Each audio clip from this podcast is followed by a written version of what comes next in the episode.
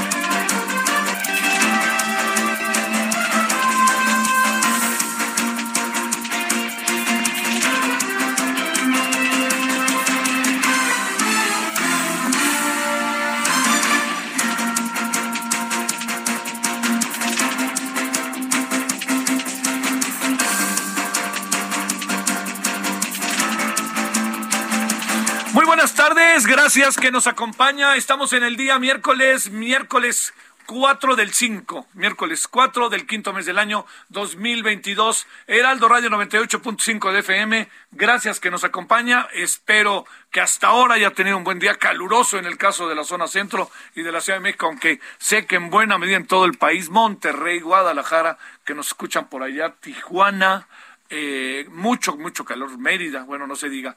Oiga, gracias que nos acompaña, en verdad deseándole que lo, el resto de la tarde esté muy atractivo y esté muy bien. Bueno, eh, acaparó otra vez la atención el fútbol, que lo están pasando indistintamente en TNT, HBO y ya se acabó, ¿no? Los que estaban antes que eran Fox. Pero lo que le quiero decir con ello es que este, pues algunos gritan así, así gana el Madrid, pero pues yo le quiero decir que pues ganó y ya ni le damos vuelta, ¿no?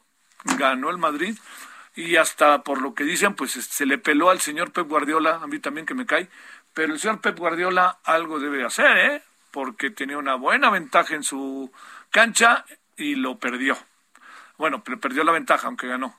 Y aquí tenía 1-0, 2-0 global, y faltan el minuto 90, le meten dos goles en dos minutos, pues ¿dónde andan? ¿Dónde andan? ¿Dónde andan? Bueno, ya, eso es un asunto porque tengo una muy querida radio escucha que siempre que me ve me dice, a mí eso del deporte no me gusta nada, ni hable de ello. Y creo que, bueno, ya estamos. Que en otros programas hablen del deporte. A veces me parece bien, pero denme chance.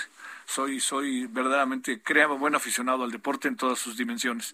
Oiga, bueno, a ver, algo que, le quería decir. Le saluda al servidor Javier Solórzano, todos quienes hacen posible la emisión, este, y le agradezco y reitero que esté con nosotros. Mire, eh, el día de mañana, el presidente empieza una gira que a mí me parece tardía, pero importante. Ya no le demos vuelta. Por favor, no, no entremos en esos terrenos en donde ya, esta es una gira que se va a hacer y colorín colorado. El presidente va a Honduras, a Guatemala, a Belice y el domingo va a Cuba a placearse, ¿no? Ahí habrá fiesta y ya llegó y es un honor estar con Obrador y todo lo que usted quiera. Allá le van a hacer una fiestotota, vaya usted a saber si no se lo hacen ahí en la enorme plaza de José Martí, este, ante el Che Guevara y, el, y este, los grandes fotografías enormes estos, este, fotografías del Che Guevara y de eh, y del Fidel Castro Ruz. va, va, a haber, va a le diría yo, este, va a haber fiesta grande, así, con la visita de López Obrador. Pero, ¿qué tal si nos echamos para atrás tantito? ¿no? Y vemos en el camino las cosas que están este, pasando con la parte anterior de la gira. Primero, eh, mire, el, presidente dice que la mejor política exterior es la mejor es la política interior. Yo creo que todas esas cosas, créame que de repente son muy muy difíciles de poder este eh, de, de, verse uno convencido por ello, porque no es tan así, porque la política interior deja mucho que desear, ¿no? Y usted y yo lo sabemos.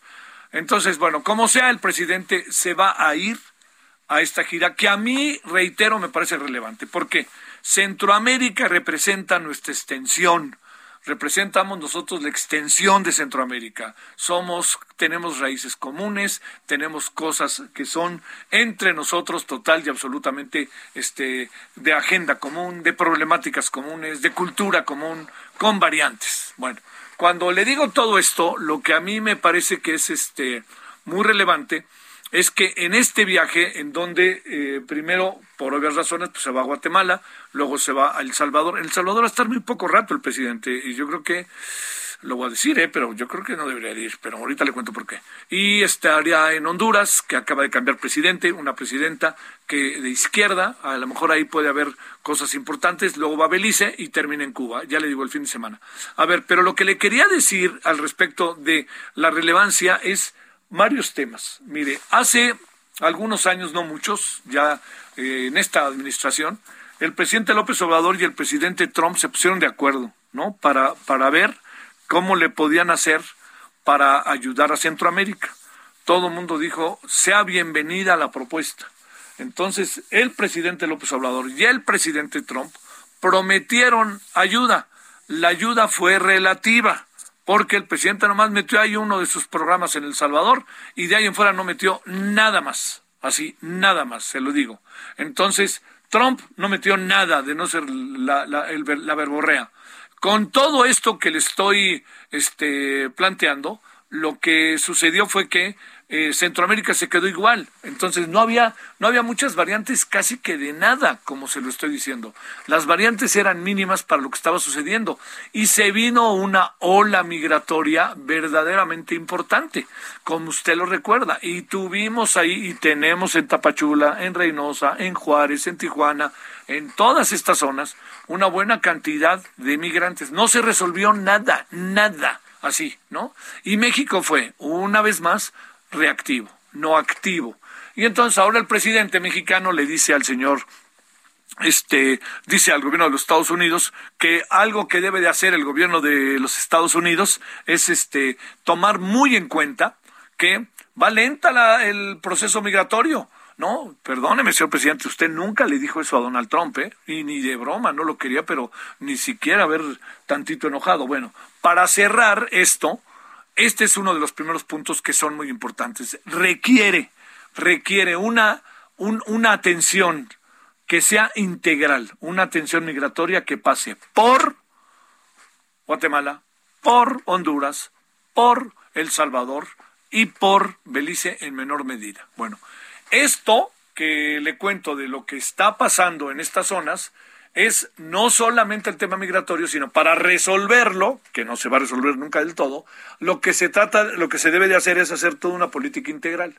¿Qué significa la política integral? Que estos países tengan condiciones políticas distintas, económicas, por supuesto, pero políticas.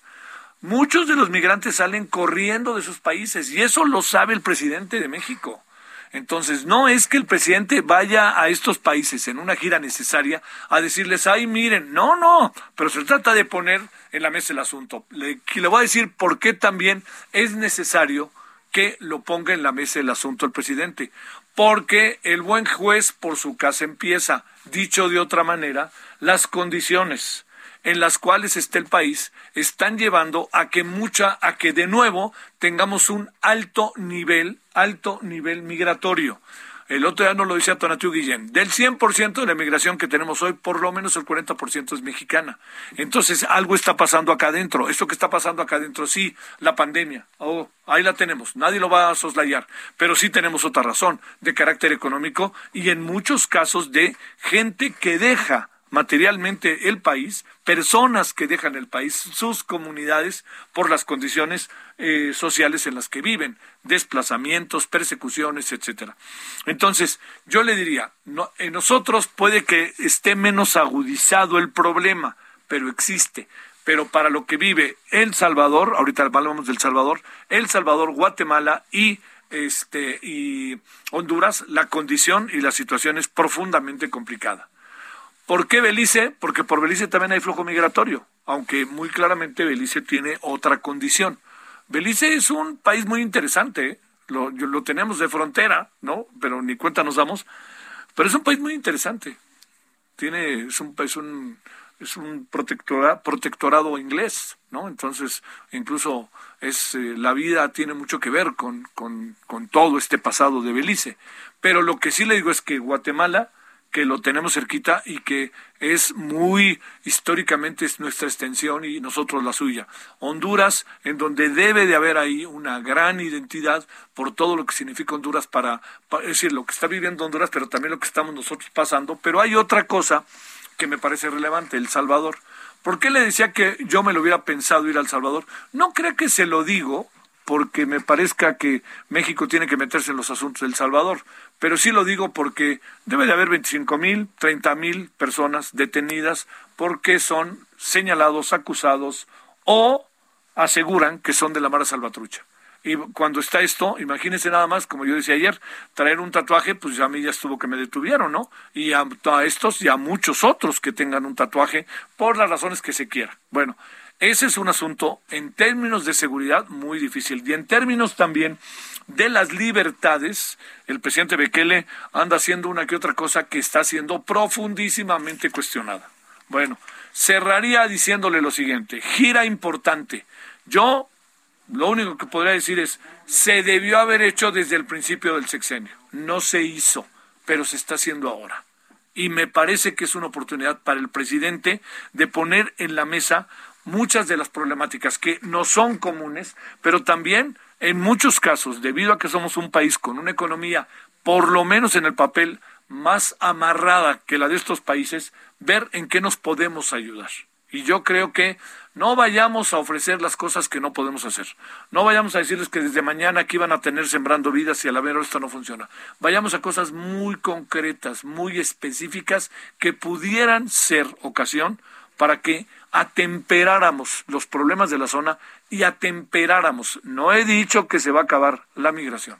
En eso andamos y en eso veremos. Es una gira importante, ¿eh? le concedo enorme relevancia.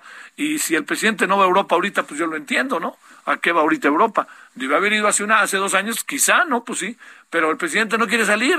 Entonces, es contra, él sale contra su voluntad así, tal cual. Pero entiende, supongo yo, que esta gira es particularmente importante y no hay que dejar de hacerla. Y ya le insisto, a Cuba pues iremos a placearnos, ¿no? A que nos griten es un honor estar con Obrador, a que nos den las llaves de la ciudad de La Habana, a que nos coloquen ahí junto a los murales del Che Guevara y de Camilo Cienfuegos y de este eh, Fidel Castro Ruz, nos llevarán a cenar ahí, este, a, a, ¿dónde se va? Este, a la bodeguita del medio, bueno, pues, pues sí, bueno, pues son identidades y cuando digo que son identidades, pues aquí también cuenta algo, ¿no? Pues son, es este, eh, digamos, lo más le anoto que el presidente de Cuba ha venido en estos tres años, tres veces, una por año.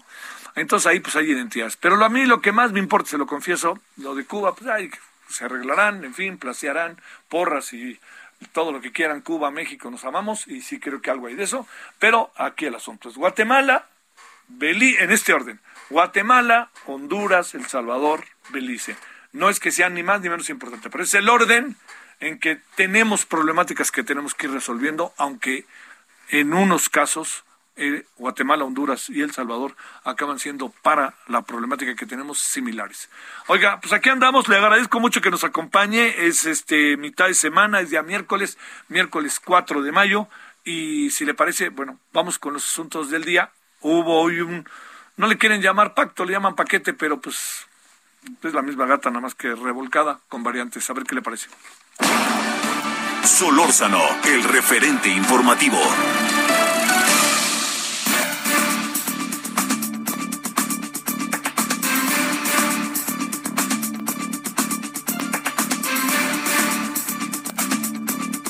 le cuento que se echó a andar hoy en la mañana una cosa que es así, vamos a tratar de desmenuzarla. Yo le confieso que no la entendí del todo, y por eso vamos con quién sabe, que le hemos pedido a Pedro Tello, consultor en economía, pues hablar del tema. Pedro, gracias que estás con nosotros. ¿Cómo te ha ido? Buenas tardes. Javier, muy buenas tardes. Gracias por esta oportunidad para conversar sobre un tema que a todos interesa porque preocupa y afecta a la inflación. Y estamos en eso, ¿no? A ver, eh, paquete contra la inflación y la carestía. Eh, entiendo las voluntades que hay y entiendo que han de haber hecho amarrado ahí dos tres cosas, habrán hecho, este, les habrán torcido el brazo a más de alguno. ¿De qué se trata esto?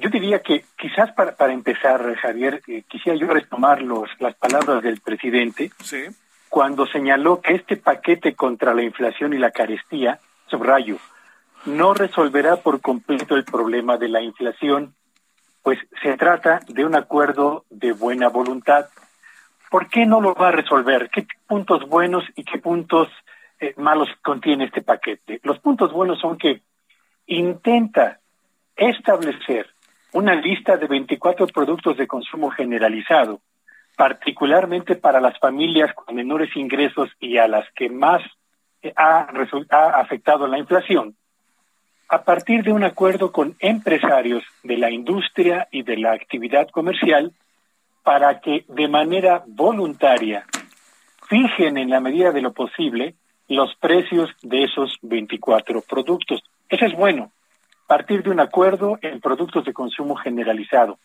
Es bueno también que se busque a través de este paquete impulsar la producción de alimentos en el territorio nacional y hacer más eficiente particularmente el traslado de esos alimentos desde los centros de producción hasta los centros de venta al consumidor final. Es bueno también que se busque eliminar los impuestos que se pagan en aduanas para aquellas materias primas y alimentos que no producimos en México en cantidades suficientes y que permitirían reducir los costos de los mismos al internarse, en el territorio nacional. Y es bueno también, diría yo, el compromiso gubernamental de hacer más eficiente el trabajo de vigilancia en carreteras asumiendo que el transporte de mercancías y el robo al mismo se ha convertido en un problema muy serio que también ha impulsado al alza los costos de traslado de productos que consumimos usted y yo en los grandes centros comerciales. Hasta ahí diría yo que estamos hablando de un paquete de buenas intenciones, no de compromisos muy bien cimentados, que apuntaría en la dirección correcta. Pero no es un buen paquete, Javier Auditorio, por dos razones fundamentales. A ver, tenemos que empezar por entender que la inflación en México tiene un origen que no eh, eh, nada tiene que ver con la escasez de productos. No es que tengamos escasez de productos y por ello aumentan sus precios. Tampoco tenemos inflación porque existe especulación de los grandes comercios o de los grandes productores, particularmente de los alimentos que mayor eh, que mayor consumo tienen en todo el territorio nacional. Y tampoco tenemos una inflación por prácticas monopólicas de empresas que deciden establecer un precio para que el consumidor termine por pagar donde quiera que compre esos, esos artículos el precio que fije el monopolista. No tenemos entonces una inflación motivada por prácticas que eh, eh, puedan controlarse a partir de acuerdos, sino tenemos una inflación de costos.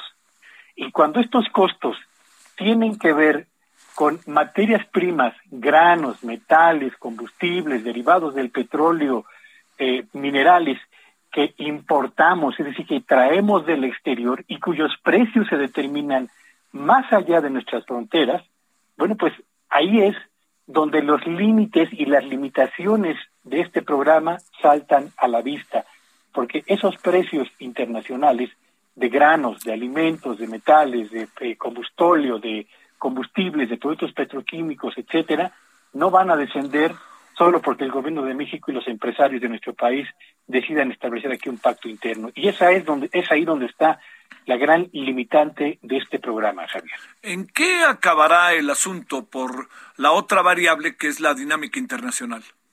Yo diría que es difícil prever qué tanto más van a aumentar estos productos que traemos del exterior. Valga solamente un par de ejemplos, a ver, a ver, en el año 2021 México importó maíz, arroz, frijol y trigo cuatro granos básicos que se consumen en las mesas, pero que también sirven como materias primas para productos industrializados, por un monto de 15 mil millones de dólares. El volumen de lo que importamos el año pasado de estos cuatro granos alcanzó un nivel histórico, sin precedentes. Esta situación se va a corregir en el 2022, lo dudo. No tenemos capacidad para producir en cantidades suficientes ninguno de estos cuatro gramos básicos. Y segundo, el año pasado, la importación que México realizó de combustibles, de gas natural, de gas LP, de productos petroquímicos, de turbocina, de diésel y, fundamentalmente alcanzó también un nivel sin precedentes y tampoco veo que se vaya a corregir esta situación en el 2022. Así que tenemos de entrada dos factores que desde el ámbito internacional empujan al alza los costos de producción de los productos que llevamos a la mesa de nuestros hogares, que son lo mismo los combustibles que granos básicos. Y esta circunstancia no va a cambiar. La FAO ha señalado que no espera que los precios de los alimentos y de los granos básicos desciendan en este 2022. Así que ahí está quizás el desafío y la frontera eh, más importante que tendrá que enfrentar este pacto. Ahora, la, la, la, la importancia de que estén eh, relevantes sectores eh, de la producción también tiene su otro lado, pero el problema es que ellos mismos van a padecer para cómo lograr mantener bajos los precios o controlados los precios. Eh, por supuesto que sí, y, y déjame poner en la mesa otros datos que son interesantes. ¿Cuánto se han incrementado los costos de, voy a poner solamente cuatro empresas que son importantes y que forman parte de este pacto? Bachoco, carne de pollo y huevo. En su reporte del primer trimestre de este año a la Bolsa Mexicana de Valores, eh, señaló que sus costos se han incrementado 27%. Lala, leche y derivados de la leche, tiene un incremento en sus costos del 11%. Bimbo, 18.3%. Y Herdes, de enlatados, tiene un incremento en sus costos del 21%. Si estos costos se siguen incrementando en el segundo trimestre y en lo que resta de este año, Javier Auditorio, es difícil, por más que eh, esfuerzos que realicen estas empresas, que puedan absorberlo contra el sacrificio de parte de sus utilidades, por una simple razón. Son empresas que cotizan en la bolsa de valores y tienen que justificar a los accionistas que han comprado parte de sus eh, papeles, de sus bonos, de sus acciones, el por qué toman decisiones que atentan contra el incremento de sus utilidades. Y esta situación hace que, además de lo que ya he señalado del escenario internacional, se complique todavía más el panorama para el éxito de este pacto.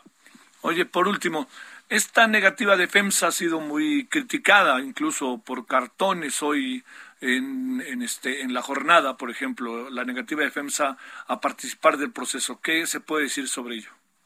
Bueno, yo, yo creo que estamos frente a un ejemplo más de una empresa que ha entendido que tiene compromisos muy específicos con sus accionistas pero que al mismo tiempo tiene costos que se han venido incrementando y que no puede finalmente eh, prever hacia adelante para poder tomar un compromiso de contención, de fijación o eh, de moderación en el incremento de sus precios. Y, y, yo creo que estamos frente a una decisión libre que, bueno, no gusta, pero forma parte finalmente de las libertades que tienen los empresarios en este país. Y por último, y muy rápido, Javier, porque es un asunto importante. Eh, dame un minuto. sí, claro. No vaya a ser, no vaya a ser, Javier Auditorio, que en este ánimo por evitar que los precios aumenten a un ritmo tan acelerado como el que hemos venido registrando en los últimos meses, haya empresarios y haya empresas que nos hagan, nos vayan a meter un gol por lo que yo llamo la inflación encubierta. ¿Qué es esto? Que nos vendan productos que antes venían en envases de un litro, ahora en envases de 900 litros al mismo precio que tenían en este momento y nos hagan creer, ¿no? Que estamos comprando lo mismo, este, pero en realidad nos estén dando menos. Y, hay dos ejemplos que ya existen y que están en la mente de todos los que nos escuchan. Jabón de tocador, usted recordará que hace aproximadamente un par de años era muy fácil encontrar jabones de tocador de 200 gramos. Hoy los reto a que me presenten uno de 200 gramos. Hay solamente de 150 gramos y los precios de esos jabones van para arriba. Y yogur, que antes había presentaciones de un litro, ahora lo encuentra usted en presentaciones de 900 mililitros. Sale. Pedro Tello, te agradezco mucho que hayas estado con nosotros, Pedro. Es un gusto. Muy buenas tardes. Gracias, Pedro.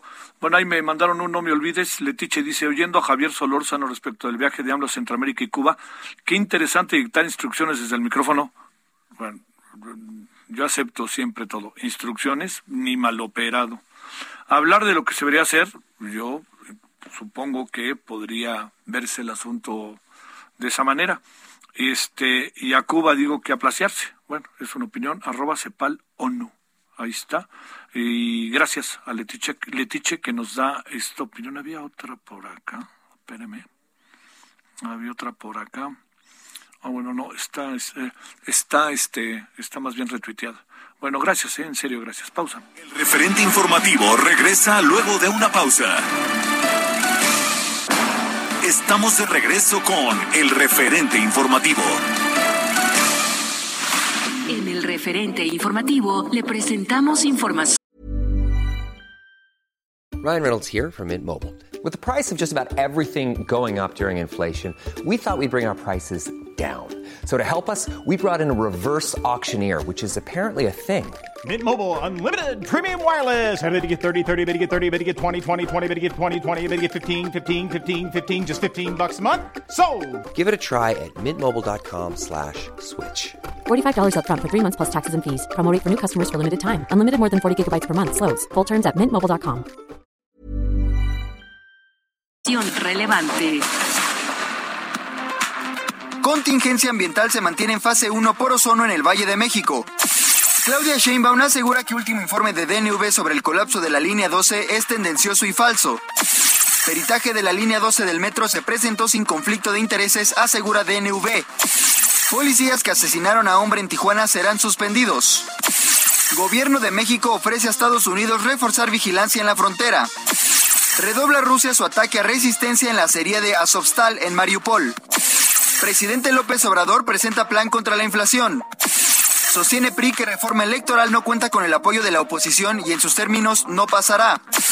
Por inflación récord, la Fed aplicó el mayor incremento a su tasa de interés en 22 años.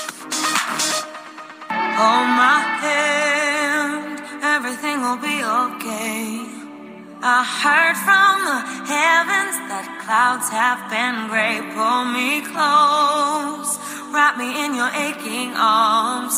I see that you're hurting. Why'd you take so long to tell me you need me? I see that you're bleeding. You don't need to show me again. But if you decide to, I'll ride in this life with you. I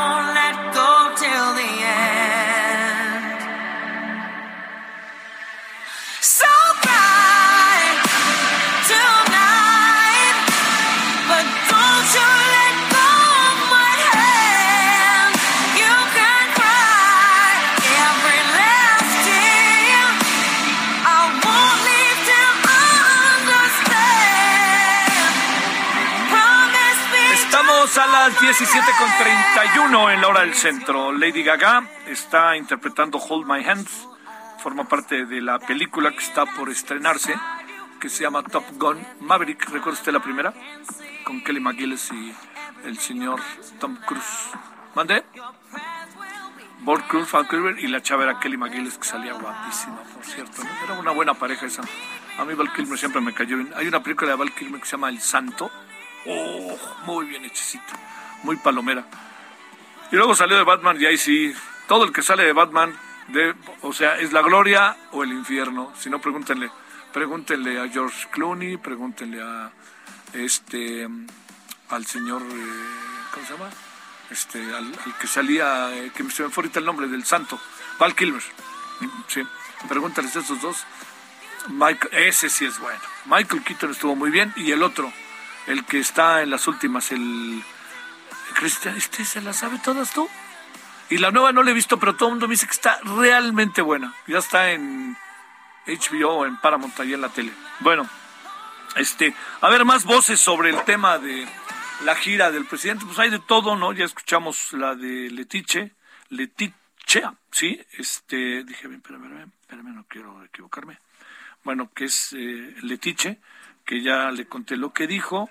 Eh, Aquí también hay otros, está retuiteado. Y luego, este, eh, a ver, aquí se, también de Rebeca Lemus, las negociaciones ahora en Centroamérica, ¿de qué se trata? Eh, tenía Sergio del viajecito de Centroamérica de López, un dicho a modo en tierra de ciegos al tuerto es rey. No, yo sí creo, señor Trinidad, que esto va, o señora Trinidad, va esto mucho más allá de ello, ¿no? Este, este es un, es un asunto importantísimo el viaje. Importantísimo, así yo lo dije desde que empecé y me parece que es muy bueno. Ahora las 17.33, 34 en Lora del Centro. Solórzano, el referente informativo.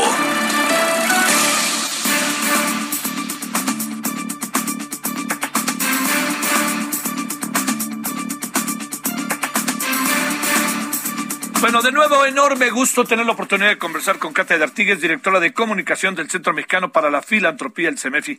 Queridísima Katia, ¿cómo has estado? Oye, Javier, algo bueno tuve que hacer yo en la vida para hablar contigo dos veces. No me digas ah. eso. Ahora sí que no me digas eso. Ah. no, en serio, qué gran placer. Pero, pero, pero, ahorita estoy con otra cachucha. Oye, y además nos vamos a ver las... Oye, y nos vamos a ver la semana que entra, hombre. Pues ahora sí que tenemos tú y yo un paquete completo. Sí, qué increíble, ¿no? O sea, Oye... Este, Mayo, mes de Javier y Katy. Eso. ¡Ah! Oye, ¿qué? A ver, es un tema que tú conoces a la perfección. Eh, yo también, un reportaje que se hizo junto con La Silla Rota, Reporte Índigo y CNN en español. No voy a contar más para que tú no lo cuentes. Bueno, Ahora, tengo que decir que ahora no me tienes que presentar con esta cachucha, tengo varias, ¿no? Lo sé, lo sé, sí. Ahora, me tienes que presentar como la cofundadora de un portal que se llama yo también.mx, ¿no? Que es una plataforma que hace periodismo sobre discapacidad, inclusión y accesibilidad. ¿Por qué? Pues porque hace 15 años tuve un hijo que se llama Alan, que ahora es adolescente y me hace ver mis, pues, ya sabes, los adolescentes. Sí, pues sí. Como todos los adolescentes, ¿no? Sí. Aunque tiene síndrome de Down, pues no, no son angelitos, no son angelitos, no, no, no son, no son. Y, pues nada, son humanos, ¿no? Y son adolescentes también. Y este, y bueno, y que Bárbara Anderson, que también tuvo un hijo con discapacidad y también es periodista, nos juntamos y, bueno, Bárbara Anderson tuvo a Luca, que ahora tiene 10 años y tiene parálisis cerebral, nos juntamos y dijimos, oye, ¿y si hacemos algo, y si hacemos algo para posicionar el tema de las personas con discapacidad? Sí, ¿qué hacemos? A ver, ¿y si cabildeamos reformas? Pues sí, cabildeamos cinco reformas constitucionales ya y dos leyes nacionales. Y hoy, por cierto, se publicó en el Diario Oficial de la Federación una cosa en la que yo también trabajé con la Suprema Corte de Justicia, este, sobre inclusión de personas con discapacidad en la Suprema Corte de Justicia. Y, y luego dijimos, no, pues hay que trabajar en la educación. Hasta que de pronto dijimos, ajá, tuvimos un ajá moment y dijimos, oye, y si somos periodistas, ¿por qué no hacemos periodismo? Aunque suene ridículo, si, nos, si nos tardamos en llegar a eso, ¿no? Y hace tres años, aunque yo fundé esta funda fundación, valga la redundancia, hace 10 años con mi papá en paz descanse, él murió hace dos años. Hace 10 años lo, fundé con él, este, que se llama Comunicación para la Inclusión. Tiene un muy mal nombre mercado técnico, ¿no? Pero fundamos esta organización, Bárbara se unió unos años después, y hace tres años lanzamos un portal de información sobre discapacidad, inclusión y accesibilidad, apostando a que la discapacidad es un tema periodísticamente interesante. ¿Cómo ves? Sí. Y sí lo, cre sí lo creíamos, y no lo creíamos Bárbara y yo en un principio. Apostábamos por un boletín informativo semanal y nos mordíamos las uñas. Decíamos, ¿tendremos información para llenarlo? No sé qué, no sé cuánto. Ahora sabes que nos ha sobrepasado, Javier. O sea, tenemos un sitio que no, no, no tenemos manos para llenar. También también somos un equipo muy chiquito, somos cinco o seis personas más colaboradores externos, etcétera, pero ha crecido exponencialmente. La verdad es que no, no nos acabamos la fuente, como decimos los periodistas, de discapacidad. Porque creemos en dos cosas. Tenemos como dos grandes mantras. Toda nota puede ser una nota sobre discapacidad. Y dos, hay que sacar a la discapacidad del closet, como decía el movimiento LGBT en su momento. ¿Por qué? Porque en el censo 2020, ¿no? En México, nos dicen, hay 20 millones de personas con discapacidad. Si eso lo multiplicas por una familia base del INEGI, hay 80 millones de personas en México que vivimos con una persona con discapacidad en nuestras casas. No somos. Oye, ¿y qué es en la cotidianidad ese proceso? Que, que, que, digamos hay hay factores en que pues claro tenemos números tenemos este estudios pero cuando ya se habla de lunes a domingo cómo cómo qué, importante es no poder pues ni hablar utilizar la palabra irlo resolviendo resolviendo no bueno primero es una lucha pues casi solitaria eh sí. Casi solitaria porque pues los gobiernos no quiero personalizarlo, nos han dejado prácticamente solos, salvo excepciones, ¿no? El gobierno federal también se ha, pues, la verdad ha habido un enorme retroceso, no lo digo yo, lo dice la ONU, que hace menos de un mes nos evaluó en un, este, firmamos una convención hace 14 años, gracias a Gilberto Rincón Gallardo, tú lo recordarás. Perfectamente, perfectamente. ¿No? Gracias a Gilberto Rimón Gallardo propusimos al mundo una convención pionera en el mundo, la Convención sobre los Derechos de las Personas con Discapacidad, que afortunadamente tiene un mecanismo de seguimiento como la CEDAW, ¿no? La de las mujeres, ¿no? Entonces tenemos que rendir cuentas. Nos hizo 77 recomendaciones, súper duras, ¿no? Que todavía no están en español, pero que yo también ya las tenemos traducidas en español. Yo también .mx es nuestro portal, por cierto. Los invito a seguirnos. Y este, pues no, nos dice están como el cangrejo para atrás, ¿no? O sea, en lugar de ver a las personas con discapacidad como personas con igual dignidad y demás, ¿no? Lo están viendo como, de nuevo, pobrecitos, hay que, no sé, darles una pensión y no sé qué. Oh. Bueno, garantizar la sobrevivencia sí es un paso para, para cualquier cosa, ¿no? Sí. Pero, pero si yo te doy un dinero, Javier, ¿tú puedes transformar tu sistema educativo? ¿Tú puedes transformar tu, pues no sé, el, el transporte público? Mm. Pues es remedio y trapito. Pues exactamente. Entonces hay que hacer políticas públicas, que este gobierno ha renunciado a ellas, ¿no? Claro, claro. Y entonces hay muchas historias que contar junto, no no solamente políticas públicas. yo también contamos historias de personas y sus historias y sus grandes victorias y pequeñas victorias, o sea, como la historia de una madre que por primera vez logró que su hijo que tiene discapacidad y TDAH y síndrome de Down, yo qué sé, ¿no? Le cortaron el pelo por primera vez y no hizo todo, no sé, o sea, que se dejó cortar el pelo por primera vez junto con sus hermanos y su padre. Y, y, y todo el trayecto que llevó a eso. O hacemos infografías que nos patrocina una compañía telefónica, AT&T, perdón, ya no te este, diciendo las apps que puedes bajar, que, que, que te ayudan, que te apoyan, ¿no? Ahora que estamos en un mundo cada vez más tecnológico, a que que puedas apoyar vía la tecnología a tu persona con discapacidad motriz, auditiva, no sé qué, porque son muchas las discapacidades, ¿no? Estamos haciendo cosas de periodismo útil, útil, ¿no? Accesible, cercano. Estamos contando historias que conmueven, perdón por el ladrido del perro. Sí, no te preocupes. Este, que conmueven, pero que también acercan y que yo ya hubiera querido leer este, cuando nació mi hijo Alan hace 15 años, o Bárbara con su hijo Lucas de ¿no? Y, también creamos un diccionario para periodistas, que yo también ya hubiera podido tener hace 15 años, cuando no sé mi padre no sabía cómo escribir sobre discapacidad y me da miedo regarla, como quizá a ti te pasa, o, a muchos colegas le pasan, ¿no? Porque dices, no, no quiero regarla, o sea, no quiero, no quiero, en términos capacidades diferentes, son superhéroes, no, no son superhéroes, no son capaces diferentes. Capaces diferentes solamente José José. Él tenía, él sí era tormenta, tornado, volcán pasado, gavilán y paloma, ¿no?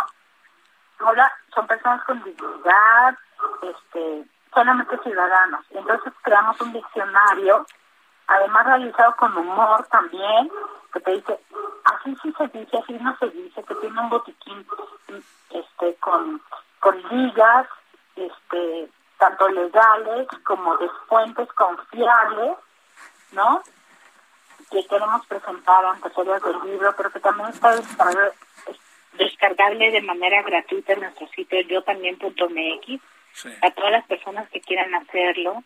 Queremos hacer periodismo útil. Queremos hacer periodismo que valga la pena para todas estas personas que quieran contar sus historias para todas estas familias que vivimos con personas con discapacidad. Pues eso, y cumplimos tres años, ¿cómo ves, saber? Bueno, pues este, las felicitaciones desde aquí, que son, Oye, pero, son múltiples. Pero, pero, además te quiero contar algo, porque ya sé que eh, en radio todo, todo, todo... Pues, venga de ahí, venga, este, venga. Publicamos ayer este nuestro trabajo ganador del segundo eh, concurso de periodismo y discapacidad, ¿no? Ándale. No premiamos trabajos ya hechos porque son muy pocos. Entonces lo que hacemos es hacer una convocatoria y decir, a ver, cuéntanos qué querrías reportear sobre discapacidad y periodismo, ¿no? Recibimos esta este año 54 o algo así trabajos, ¿no? AT&T nos patrocinó, la Rota es un portal, también este nos copatrocinó, el año pasado fue eh, Animal Político, ¿no? Este este año los los ganadores pertenecían a CNN en español y, Reporte Índigo, que fueron y tenemos un trabajo bien bonito, súper revelador, además sobre un tema que me parece que es imprescindible, sobre las mujeres. ¿No? Las mujeres con discapacidad, ¿qué onda? Las mujeres con discapacidad, ¿dónde están? Pues, están básicamente invisibilizadas por muchas razones, pero están invisibilizadas desde antes de la pandemia. Están en el ciberactivismo porque pues muchas veces no se pueden mover, muchas veces no pueden salir a la calle a manifestarse, este, muchas veces están en instituciones y no pueden salir, muchas veces están negadas por sus propios tutores que no los dejan hablar. O sea, de veras es una problemática súper interesante, ¿no? Entonces, los ganadores de este año hacen un reportaje muy padre al respecto, ¿no? Cuentan esa historia en un texto con fotos y todo, pero además hicieron un micrositio ellos, asesorados por Arturo Marnick de, de bueno, Arturo Vallar de Marnic, ¿no? Que, es uno de los grandes especialistas en, en accesibilidad de, este país, ¿no? Este, hicieron un micrositio accesible donde hicieron un video donde las presentan, donde las puedes conocer, pero las puedes conocer en un video que se que puedes este escucharlo audio descrito por si por si eres ciego ¿no? O, o tienes baja visión. Bueno, oye. Y, y les puedes escuchar, este, les puedes escuchar. Y, y, y si eres una persona sorda, puedes verlos en lengua de señas mexicana. Y si, y si no escuchas bien, también los puedes leer, o si quieres tener, o sea, si estás en tu oficina y, y quieres que tu jefe no se dé cuenta, no sé qué, puedes leer los subtítulos. Y también puedes bajar este pues la versión escenográfica, es decir, es 100% accesible. La verdad es que yo creo que no ha habido en México un reportaje Oye, este, ¿se puede ver en eh, yo también punto MX? Yo también punto MX está ahí destacado, la verdad, pues, en nuestro portal, yo pues también punto MX, y también lo publicamos junto con CNN en español, este, La silla rota. La silla rota, y patrocinado, pues mi modo, por ahí, ¿Y eso qué? Venga de ahí. Queridísima Katia, muchas gracias. Muchas gracias a ti, Javier. Qué privilegio hablar contigo dos días. El privilegio es en mío. Esta semana y, nos vemos la próxima semana. El privilegio es mío y lo sabes, no te hagas. Ay, bueno, veamos ya. Gracias, Katia. Hasta luego. Adiós, Katia Artigues. 17.49 hora del centro. Solórzano, el referente informativo. Un texto interesantísimo que tuvimos acceso a él fue producido por la doctora Laura, Laura Frade Rubio, directora de Calidad Educativa Consultores SC. Doctora, muchas gracias. ¿Cómo has estado? Muy bien, muchas gracias. ¿Cómo estás, Javier? Pues así es, lo leí, me parece interesantísimo porque yo estoy hecho bolas como muchos otros de que en el plan de estudios optemos ahora por lo que han llamado fases por encima de los grados. Eh, a ver, primero, ¿qué piensas de eso y cómo ves este asunto? Pues mira, yo creo que lo primero que hay que considerar es que este es un primer borrador que saca la Secretaría a discusión y que como tal, obviamente, pues tiene varias cosas que hay que aclarar. Una de ellas, una entre muchas otras, es el asunto de que en ese documento se establece que los niveles educativos, que, que son educación inicial, se incluye desde ahorita educación inicial, educación preescolar, primaria y secundaria, se van a dividir a su vez en niveles. Lo que queda la duda es si esos niveles que además son seis, va a dividirlos en educación inicial, educación preescolar, primero y segundo de primaria, un nivel, segundo, tercero y cuarto otro nivel, quinto y sexto otro nivel, y secundaria otro nivel. La duda que surge entonces es si esos niveles que pasan a ser fases con esos grados en específico, diluyen o no los grados escolares. En el documento no queda precisamente muy claro y eso ha soltado como muchísima controversia entre los expertos, especialistas, docentes y directivos si realmente se desaparecen los grados o no. Y yo lo que explico en el artículo es que esto puede ser entendido desde, desde diferentes perspectivas, dependiendo de la experiencia, el nivel académico, la profundidad que uno tenga y sobre todo conocimiento de los diseños curriculares nacionales y del mundo. Entonces, puede ser interpretado como que las haces como tales, pues eh, eh, es un manejo más flexible para que dentro de cada una se puedan organizar las escuelas de acuerdo a las necesidades y a los contextos, un poco como lo entiende Finlandia. Otro, que las fases sustituyen a los grados. Otra interpretación puede ser que los niveles más bien organizan el currículum de tal manera que se establecen ciertos aprendizajes o ciertas metas educativas, porque ya desaparece el término aprendizajes y entran otros nuevos, como lo son diálogos y contenidos y progresiones de aprendizaje. Esas son los las nuevas categorías de este currículum. Y entonces a partir de esa lógica se establecerían digamos, los mismos diálogos y los mismos contenidos para cada una de las fases y lo que el avance se vería en las progresiones de aprendizaje que se modifican para primero, para segundo, por ejemplo, siendo que tienen el mismo diálogo y el mismo contenido. Sí. Entonces, la realidad es que no está claro. O sea, la realidad es que sí, la Secretaría de Educación Pública y sí, diseño curricular, la, la Dirección General de Diseño Curricular de la Subsecretaría de Educación Básica tienen que aclararlo. ¿No? O sea, sí es algo que tienen que aclarar. De, para cerrar, Laura, y para eh, te convoco a que lo veamos la semana que tal, le echemos una buena mirada.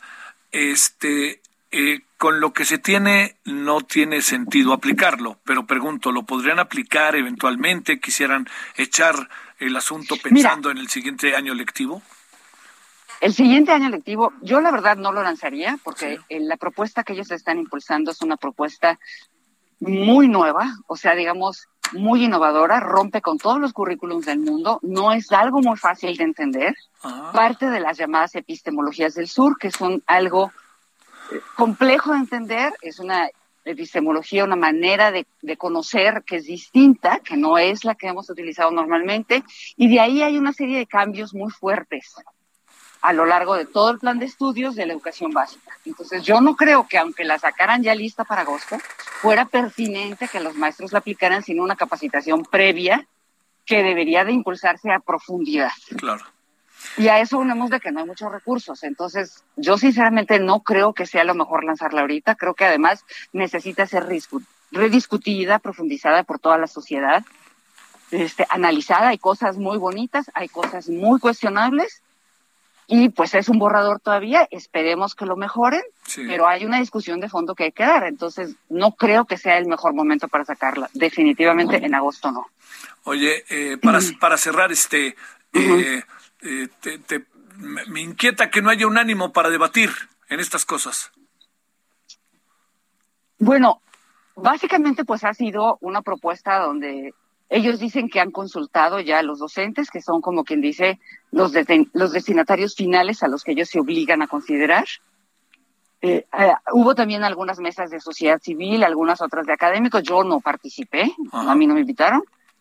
Pero, pues, yo lo que te puedo decir es que cada vez que hay un cambio curricular que ha, habido en los últimos sexenios, se ha consultado, ¿no? Entonces, si uno dice, bueno, a mí no me consultaron, bueno, el mundo educativo es gigantesco, ¿no? Sí.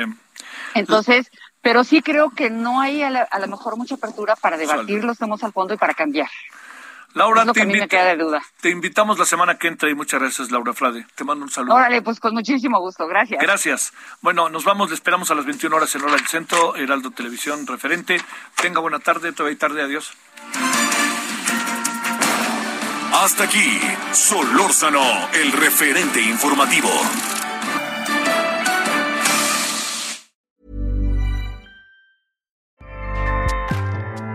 ACAST powers the world's best podcasts. Here's a show that we recommend.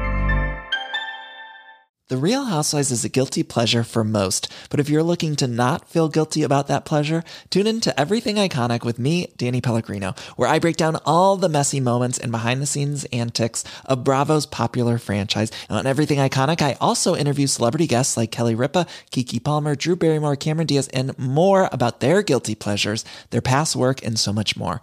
So if you're pop culture obsessed and find yourself watching way too much reality TV like me, tune in to Everything Iconic with Danny Pellegrino wherever you listen to podcasts. ACAST helps creators launch, grow, and monetize their podcasts everywhere. ACAST.com.